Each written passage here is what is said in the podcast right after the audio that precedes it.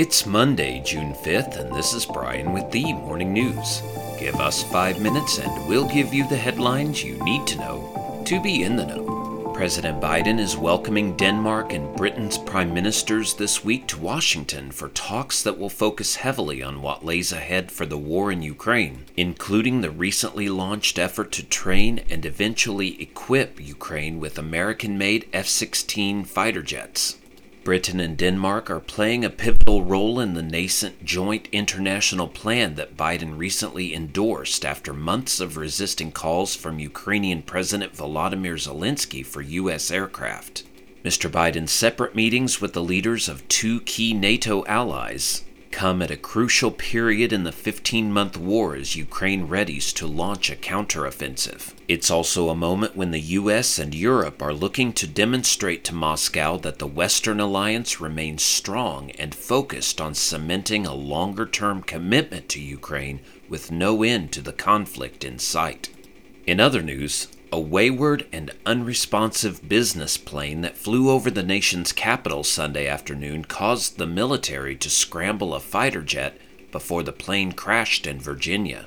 The fighter jet caused a loud sonic boom that was heard across the capital region. Hours later, police said rescuers had reached the site of the plane crash in a rural part of the Shenandoah Valley and that no survivors were found. The FAA says the Cessna Citation took off from Elizabethtown, Tennessee on Sunday and was headed for Long Island's MacArthur Airport. The plane turned around over New York's Long Island and flew a straight path down over D.C. before it crashed over the mountainous terrain near Montebello, Virginia, around 3:30 p.m. In world news, gun-toting gangsters have been robbing and murdering the innocent in Port-au-Prince, Haiti.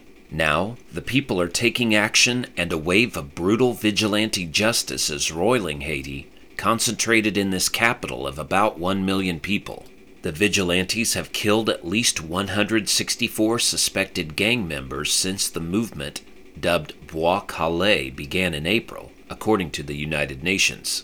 Haitian police don't keep reliable crime statistics, but gang related killings and kidnappings have dropped because of Bwa Kale, say human rights activists who also worry about the gruesome violence and that innocent people could be killed.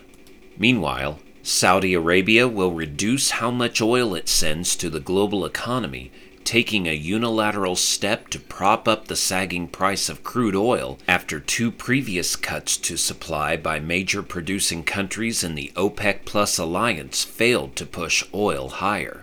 The Saudi cut of 1 million barrels per day to start in July comes as the other OPEC Plus producers agreed in a meeting in Vienna to extend earlier production cuts throughout next year. The new cut would likely push up oil prices in the short term, but the impact after that would depend on whether Saudi Arabia decides to extend it, said Jorge Leon, Senior Vice President of Oil Market Research at Rystad Energy. The slump in oil prices has helped U.S. drivers fill their tanks more cheaply and gave consumers worldwide some relief from inflation. Gas is not going to become cheaper, Leon said. If anything, it will become marginally more expensive. And France's beloved abbey of Mont Saint Michel has reached a ripe old age. It's been 1,000 years since the laying of its first stone the millennial of the UNESCO World Heritage Site and key Normandy tourism magnet, is being celebrated until November with exhibits, dance shows, and concerts. President Emmanuel Macron of France is heading there on Monday.